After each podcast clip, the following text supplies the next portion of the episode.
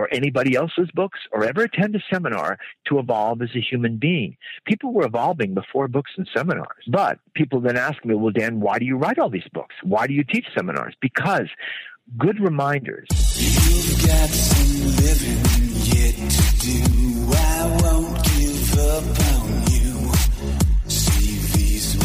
Hey guys, welcome back to another episode of the Man Talks podcast. My name is Roger Nairn. And I'm Connor Beaton. Before we get started with today's interview, we wanted to thank our sponsor, Vancity Buzz. Do you love Vancouver? Stay connected with your city with the latest in news, events, sports, music, and more with Vancity Buzz.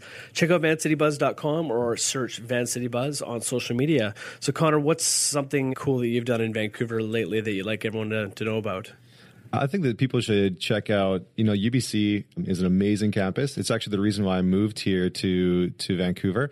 And you know, there's some incredible things on, on campus, like the Sun Yun Gardens. Those are pretty beautiful. You've got the museum. The museum is pretty incredible. So I, I would check out some things to do on UBC campus. It's beautiful, and there's some incredible sights to see. Awesome. So let's get on to our guest, which is holy crap, Dan, Dan Millman. Millman. Um, Dan Millman is the author of 17 books that have been read by over uh, well millions and millions of people in 29 languages. He teaches worldwide, speaking to men and women from all walks of life, including leaders in the fields of health, psychology, education, business, politics, sports, entertainment, and the arts. In his latest book, The Four Purposes of Life Finding Meaning and Direction in a Changing World, Dan faces life's fundamental questions. You know, the big ones, the ones that keep us awake or wake us up at night. Why am I here? What am I meant to do? What is my purpose? What am I not understanding? Why does this keep happening? How shall I spend the rest of my life? Few writers approach the topic of life purpose with the clarity of Dan Millman, whose prior books, The Life You Were Born to Live, reached more than a million readers worldwide. In The Four Purposes of Life, Millman distills decades of exploration and experience into a concise map of what we're here to accomplish in our life's journey. We're so honored to have Dan Millman on the podcast, and we truly hope you enjoy our conversation with him. So, ladies and gentlemen, Mr. Dan Millman.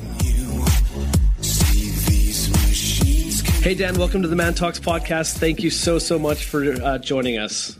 Oh, pleasure. Roger and Connor, glad to be with you. Excellent. So before we get started, we always like to ask our guests, wonder if you can tell us a story about a defining moment for you as a man. Well, I have to say, I don't know if it's going to be so gender based, but in a way it is, as you'll see. I mean, it's really a defining moment as a person. I was about six or seven years old, maybe eight years old.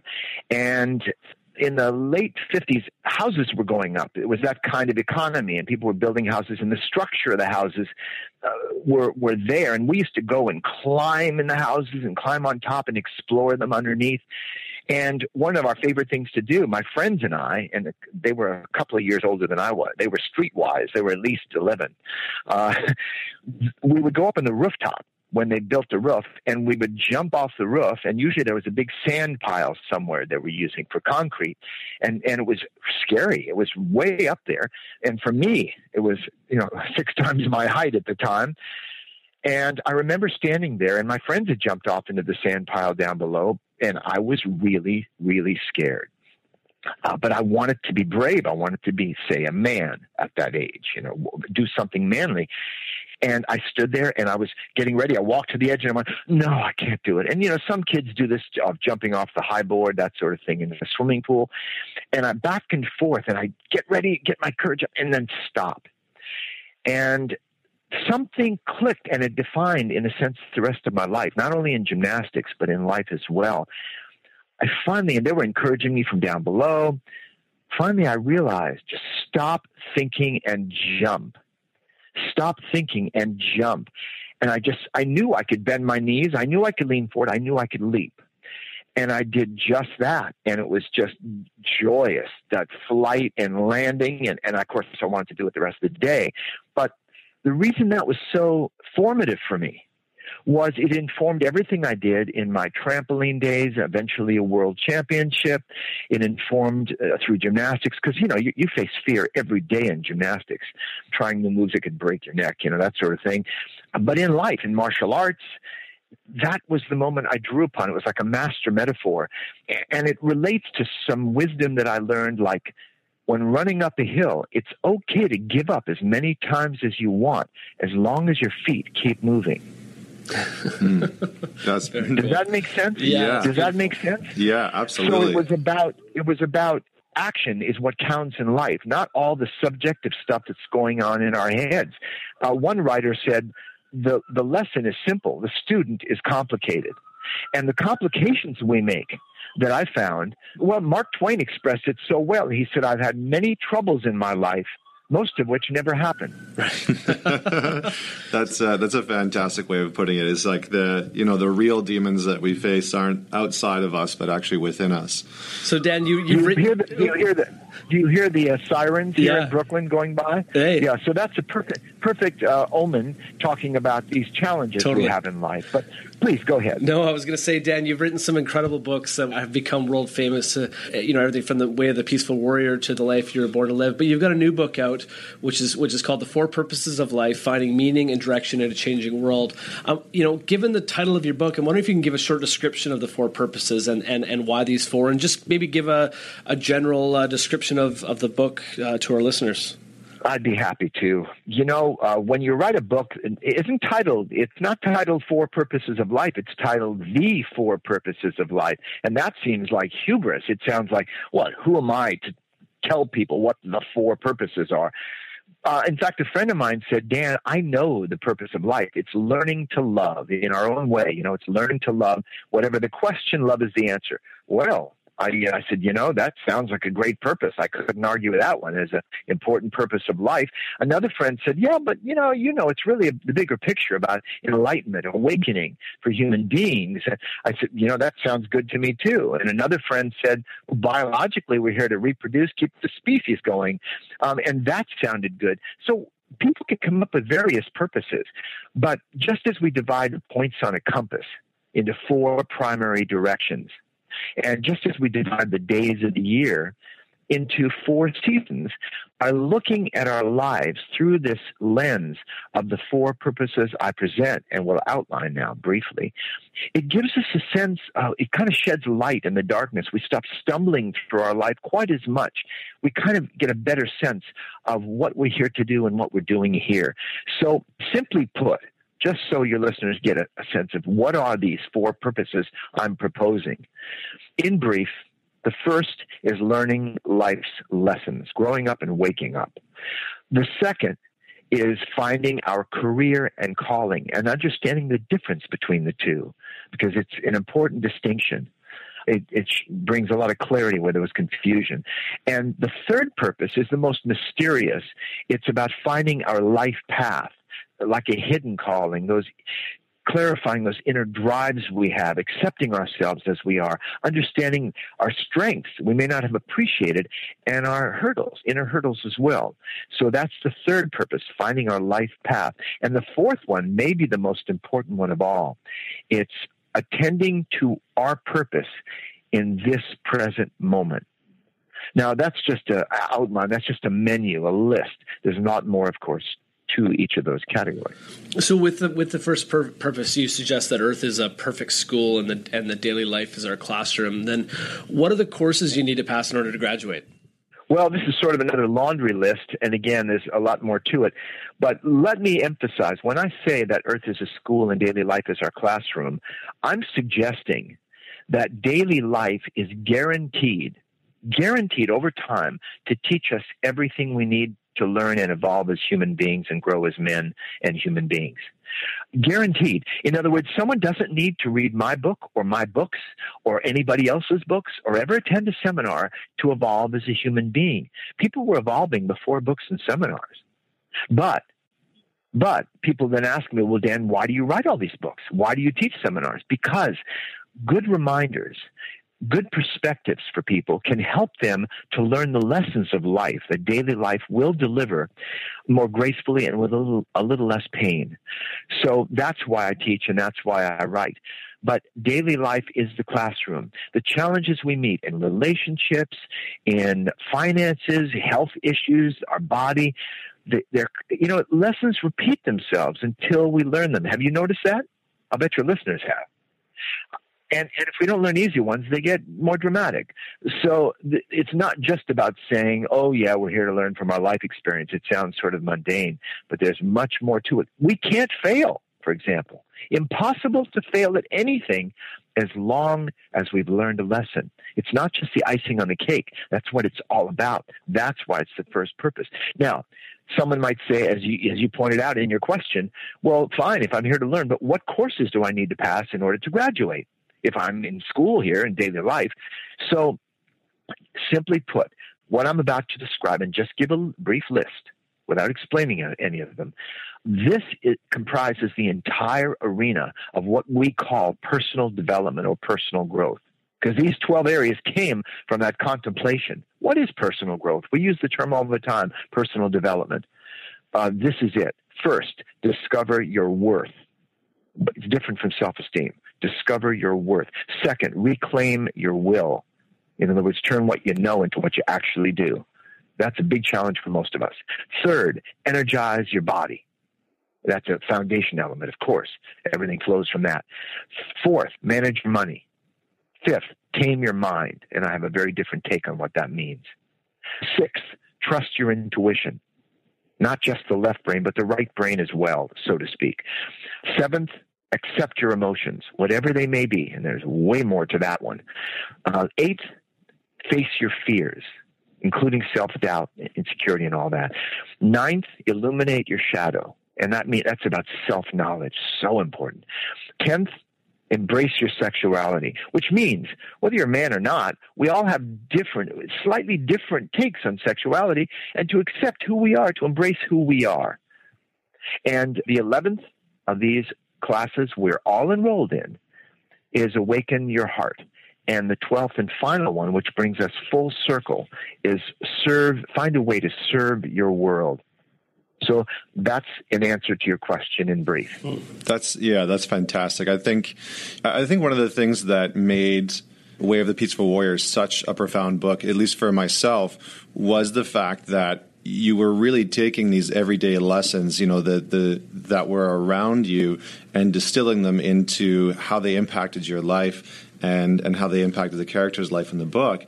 And you know, I think it, it, really made me reflect on my own life and realize that the vast majority of things that I had learned, the skills that I had learned, and the confidence that I had built, they they all came out of these really incredible moments in my life that I was present to, that I witnessed, that I extracted the lesson from, and then I integrated into my own being. So I, I love that exactly. the first, yeah, I love that the first lesson is you know learning learning life lessons through through our experiences because I think that's one of the most profound pieces. So. Um, moving forward, what was what was this? You know, what's this sort of second principle? You talk about um, finding your career and calling. I think for a lot of a lot of guys, especially, this is that sort of purpose driven um, aspect. So, can you elaborate on that a little bit for us? Sure, sure. When most people, uh, men and today women as well, of course, don't mean to exclude anybody, when they say, What am I here to do? It's usually that's what colors your parachute sort of search, the job search.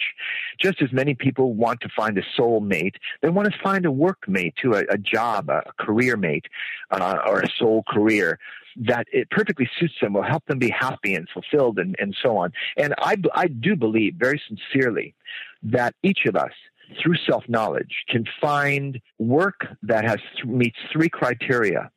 We make what we consider good money, uh, satisfying money.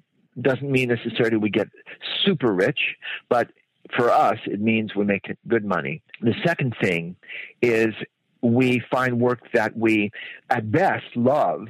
Uh, in my case, that's probably fairly accurate, but at least we find satisfying, meaningful, uh, suitable for our talents, our values, and our interests. And third, it serves other people, no matter how humble. If we work in a mailroom somewhere, we're serving other people by sorting the mail. It's important that they get their mail. So there's no better job that has higher status. Any job that helps people directly or indirectly, those three things are all important. And two out of the three won't sustain us for long.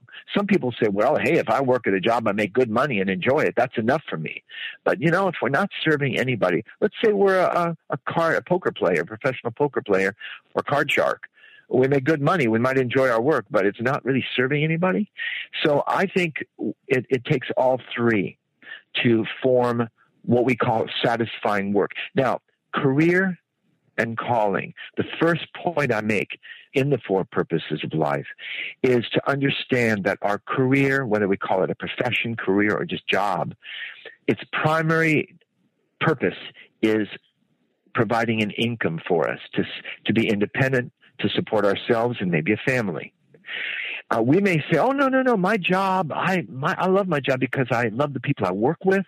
It's enjoyable. I find it meaningful. That's all nice. That's great. But if we weren't getting paid anything to do it, we'd probably have to find something else. It's a fundamental human need since human beings, probably in the Paleolithic era, were trading and bartering. So we need to produce an income for ourselves. So that's what our career is about. Whereas our calling may never produce a cent, but it's something, could call it a hobby, a sport, a pastime, uh, or a higher calling, maybe military, clergy, whatever. So the calling is what we would choose to spend our time doing, even though we don't always know why. It's something about it appeals to us. For some people, it's training in martial arts or a sport or a game or a craft. But the point is, it is our calling. And when we're told advice like, do what you love and the money will follow, that's nice advice, but it, that really applies to our calling more than our career. Newsflash, you don't have to love your work all the time. I mean, part of my work takes me around the world. Jet lag, putting luggage in the overhead compartment, getting on the plane, flying long distances. I don't love every aspect of what I do, but overall, it, it's it's satisfying work and so on. Now, my calling and my career happen to be the same thing. How do you know that? How does someone know if their career and calling is the same? Easy. If you'd won the lottery would you continue doing what, what you do? If, if it is, it's a calling. If not, it's a job. So the, it, you don't have to have a career in calling. It's the same thing. It can be different. And is your calling something that needs to be constantly searched for, or do you do you think that your calling sort of finds you? I think a lot of a lot of people put so much pressure on trying to discover what their what their calling is or what their purpose is. Um, you know, what what sort of what sort of things can people do to, to discover that? Well, I think our calling sometimes it's just being exposed to things and something grabs us. Most of us can look back and, and think of something we saw that was kind of seminal for us. When I was a kid, I saw a judo exhibition. I'd never seen judo and it, was, it looked so cool. I was a little boy. I was small for my for my age, and there was something about being able to throw somebody uh, really appealed to me, and I started a calling in the martial arts, which I pursued for decades. Um, so, yeah, we don't have to sit around saying, "Gee, what is my calling?" The, the point is, some people, some young artists, don't want to quote unquote sell out they say, I've got to pursue my art, my writing, my guitar playing, whatever it is. I can't sell out and just work in the everyday world. But you know what? Getting a day job could really help support them, help them move out of their parents' basement and actually be more independent and then in their discretionary time pursue their calling. And other people, there are many men who only value themselves if they're making money and supporting their family and they've abandoned something they loved doing when they were younger that they, whether it was playing the piano, the keyboard, or whatever it was, painting, drawing, a hobby, they've abandoned that. They can't justify it because it doesn't make money, but it would enrich their life to do. And a lot of people, they're never satisfied with their work because they're expecting it to fulfill them like a calling. But they're two separate things. So just that can provide kind of a map to help us understand our work better. There's nothing in the four purposes of life that tells people here's the formula for finding the perfect job for you. That's a period of experiment over time to find what works best for us. Most of the time, we have to find out what we don't want to do before we find what we do want to do. That's why they call the 20s, or, you know, when we're young men in our 20s, we call it the trying 20s because you try this, then you try that, then you try that. I, I certainly did. Mm, yeah, it's. I think it's a great point because I, you know, especially when you're talking about pursuing calling and having something of structure and grounding that can actually allow you, you know, that that career piece that can actually allow you to pursue some of those things. Far too often, I think I've, you know, I've, I've witnessed people who just try and pursue calling without any sort of formative plan or or any real idea of how they would make a living out of it and they don't have that sort of career aspect to allow them to pursue it properly and it ends up leading them you know right back into a space that they don't feel good about so um, i really appreciate that that insight and wisdom because i think a lot of people definitely need that. You know, you, you, talked about in this in this section. You talked about how many young people are are pressured to you know choose a career path before they they really know themselves, and I think that's what you were touching on with the twenties. So they end up choosing something um, that they sh- you know quote unquote should do rather than what they really want to do. Can you elaborate on that a little bit more? Do you think that it's something that's that's a little bit of an epidemic, or what does that look like for you? I think it's not uncommon. Uh, and thank you for asking that because I really wanted to share that as well. The reason self knowledge, and I go into that in depth in the four purposes of life, because knowing ourselves is so key. I mean, every spiritual tradition, wisdom tradition says, know thyself. Because, see, if we don't, if we know our self image, or if we're confusing what we really want to do with what we think we should do or someone else's someone else thinks we should do then we may, like Joseph Campbell described, climb to the top of our career ladder only to discover it's leaning against the wrong wall. See, if we don't know ourselves clearly, if we only kind of are developing this self image, and it takes time to get to know yourself in terms of what really are my talents, what are my values, what are my interests, when we know these things about ourselves, we make better decisions. If we don't know ourselves, we end up making the right decision for the wrong person, the one we thought we were. Which is why many young people get married too early. They they think, "Oh, I've changed." They didn't change. They just didn't know who they were. And they ended up picking a person for the person they thought they were. So some young marriages do very well. Of course, people can be married their whole life. They get married very young, but for the most part, we know ourselves better by our 30, 35, we've been tested against the world more. Nobody likes to hear that it takes, you know, 10 years after college to really figure it out. But it is a process for most people. Um, so that's why it's important to really make that a contemplation. The job search is not just searching for a job, it's searching for ourselves. Very cool. So, Dan, you know, with the third purpose, which is finding our life's path, you, you know, it seems to be very, very, um, how would I put it, mysterious. It's based on a number system and one's date of birth. So, I'm curious, where did you come up with this uh, system, and and how does that unpack itself uh, for the reader? Yeah, yeah. In the book, I address this how one a rather unusual mentor of mine did a reading for me. It sat me down and started telling me about my life, my character, my strengths, my weaknesses. I said, "Are you psychic?" He said, "No, I'm not a psychic." He said, I, "But I've been trained to know where to look," and it it literally changed my my sense of myself radically from the t- time I walked in to sit down and t- from the time I walked out. I said, "How could he know this about me?" Well he later announced he was going to be teaching an advanced training. And there were only about 25, 20 people actually in this training in Hawaii. Uh, and I was there. There was, I said, you mean I can do for other people what you did for me? He said, yes. He, I only took 20 pages of notes. He gave a series of lectures. Now, I need to say the system finding your, your life path, it is numerological. It is based on a numerological system.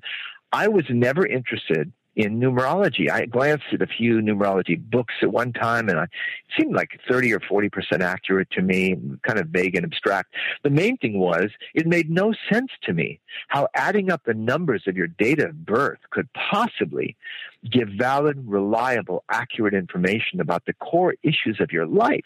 It just made no sense. I have no way of explaining it. However, it was so accurate, this particular interpretation of the numbers, that I started doing readings for relatives, friends, anybody who'd listen. And over time, after hundreds and hundreds and hundreds of people, over an eight year process, I began to teach psychotherapists and others how to get this kind of insight into people. And finally, I wrote a book called The Life You Were Born to Live. So that book, which is one of my most popular ones, uh, has all the life paths. And there's also a life purpose app for Android or iPhones anybody can get, and it has all the information. But let me invite your listeners more than anything I could say about this mysterious process is they can go to my website, peacefulwarrior.com, after they listen to the podcast peacefulwarrior.com, and they'll see a link right there for life purpose. If they click on that, they'll go to a life purpose calculator. They just put in their date of birth on this little wheel, their day, month, and year of birth, and they will immediately see a number. The number won't mean too much to them, but there'll be some words there, and there'll be a paragraph, a teaser, a taste that addresses what they're here to do on a deeper level. It addresses their life path. And many people, who are even very successful people, feel like there's something missing. They're not quite on track. Something's unsatisfied. Um, and that is about that life path information. So that's why I considered the third purpose of life, and that's why I summarized it uh, in the four purposes of life as the third purpose of life. Wonderful. And then the, the fourth purpose that you talk about in the book um, is about dealing with, with each arising moment. And you suggest that there's no such thing as a future decision. So can you can you elaborate on that one a little bit? Yep, I sure can. You know, after reading through, and it's a small book, only 150 pages, you know, the four purposes, but it's packed with information. And after reading about living, uh, you're learning life's lessons and the, uh, the 12 courses we're going to graduate and the school rules, which are universal laws and the, the power of adversity, the hidden gifts and voluntary adversity and what that is. And, all those elements and then getting into career and calling and knowing thyself and a process for making decisions, a mental time travel uh, system I teach there. And then the life path with the numbers and the, it can be overwhelming. It's a lot of information. That's why I say people should read it one section at a time and contemplate it. But when we come to the fourth purpose, it comes all back down to earth.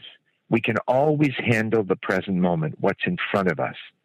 What I am not saying in this particular section is live in the present. We all have heard that many times. It's good to live in the present moment, even though we're not sure we entirely understand what that means and how to do it.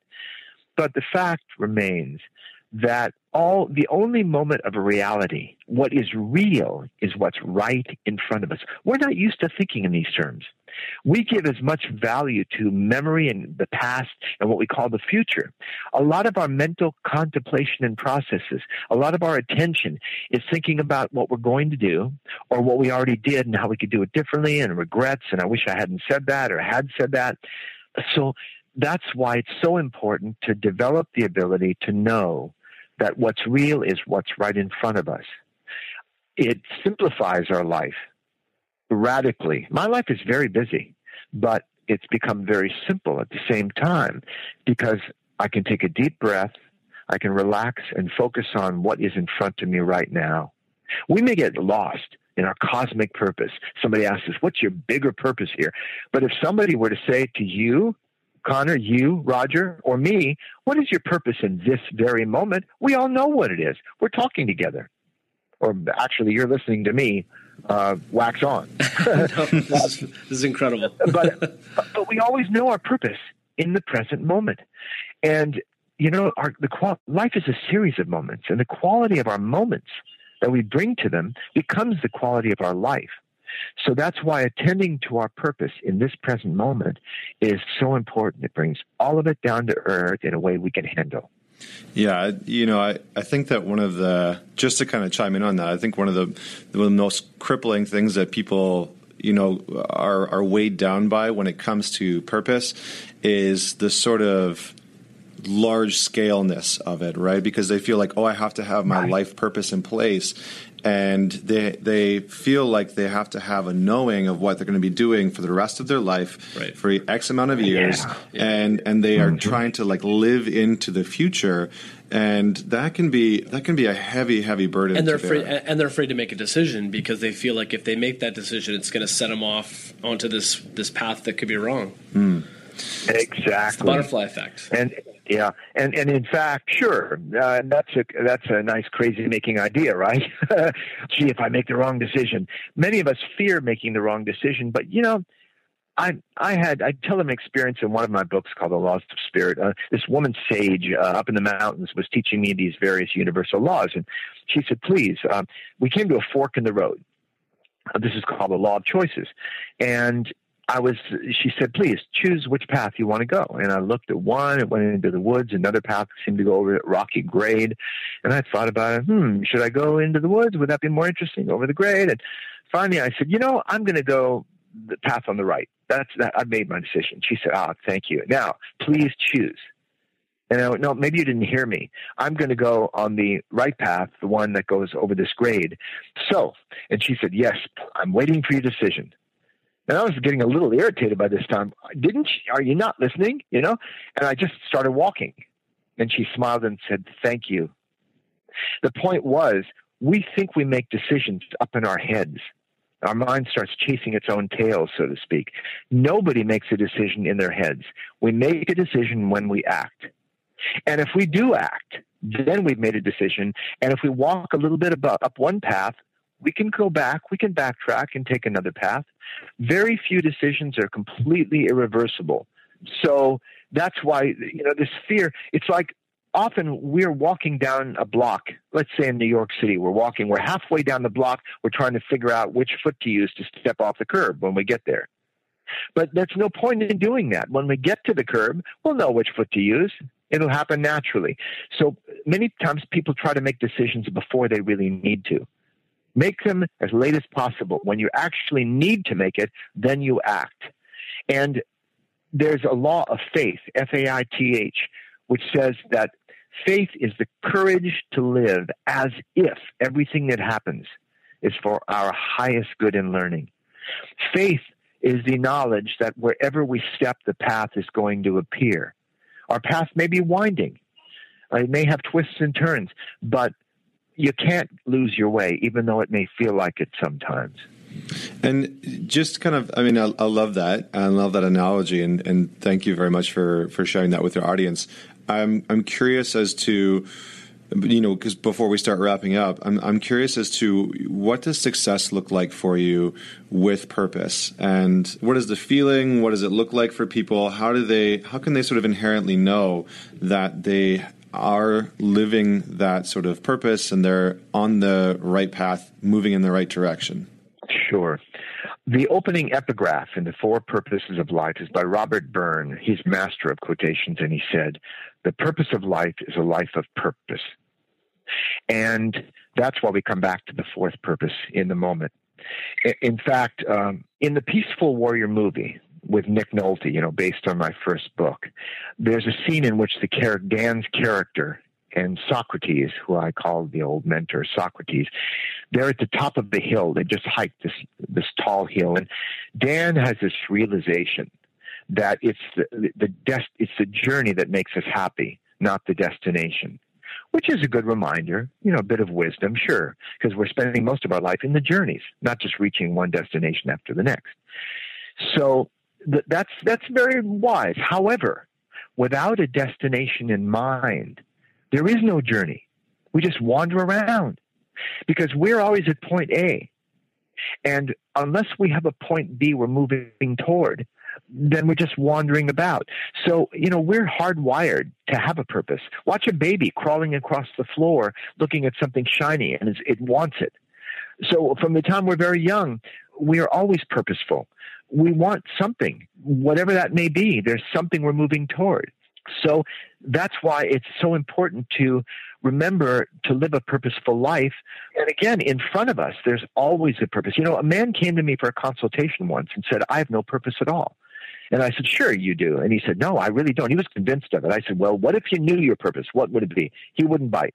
So I had to use a bit of Zen trick- trickery. What I said was, I said, Well, since you don't know your purpose, I really can't help you. But hey, thanks. Uh, I appreciate uh, you know what you paid me, and uh, please close the door on your way out. He said, Wait a minute. I paid you some good money. I have 90 minutes of your time, Dan. And I said, you know what? I think you've just discovered a purpose. And, and when our session was over, he would discover another purpose, finding his way back to his automobile and finding his way back home. And when he arrived home, another purpose would appear. So we never don't have a purpose. And that's the point of living a purposeful life rather than living by accident, living on purpose. So that's the whole idea behind it. I love that because it's almost like stri- striking and striving to find that balance between your future your future purpose and your current path, right? Because it's almost like the end, the end journey or the end goal and the and the present moment, and striking that balance between the two. So, yeah, that's that's fantastic. Just to kind of wrap it up, we we really like to to ask uh, you know one question of all of our guests, which is, what is the legacy you would wish to leave within the world? I'm working on it. I'm about to complete my second to last book called The Hidden School, which will be out probably next year, the third and final book in the Peaceful Warrior trilogy. Uh, then I have one final book, a memoir I'm going to be writing about the, the, the journey toward happiness. And that's my legacy. My work, my legacy is living inside of many people. I've, I've taught at seminars and it's quite satisfying. I've been extremely lucky. I had no idea when I was young what I would be doing today. I think we're just stumbling toward the light and we find our way through a winding staircase. And, and it's important for each of us to trust our path. And that's why I recommend to people to uh, dream big, but start small and then connect the dots. Mm, that's that's an incredible legacy, and, and, you're such an incredible man, we, we really really appreciate having you on the show. What's what's the best way that our listeners can learn more about you and and learn more about the book, and perhaps some of the uh, seminars and events and, and coaching that you do? Well, I'd say the, the probably the best way is peacefulwarrior.com. And there are people who look me up on Facebook and follow me too. I have quite a few of those, and I, I share some favorite quotations a couple times a week, a few announcements here and there, or Twitter. But the peacefulwarrior.com has that free life purpose calculator. It has online some online courses like the Peaceful Warrior Workout, four minute workout I've done every day for 30 years. Um, and all my books are listed there, descriptions and links to various online booksellers and so on. So they're all available there. Thank you for asking. Oh, absolutely. Um, and, eh, you know, for those that want to learn more about Man Talks itself, you can go to mantalks.com for more podcasts, blog posts, and all sorts of information about our events. And of course, please subscribe to our, our podcast on iTunes and never miss an episode. Uh, we want to give a quick shout out to some of the listeners that have left us amazing reviews on, on iTunes. Most recently, Luke Merrick and Skier2990.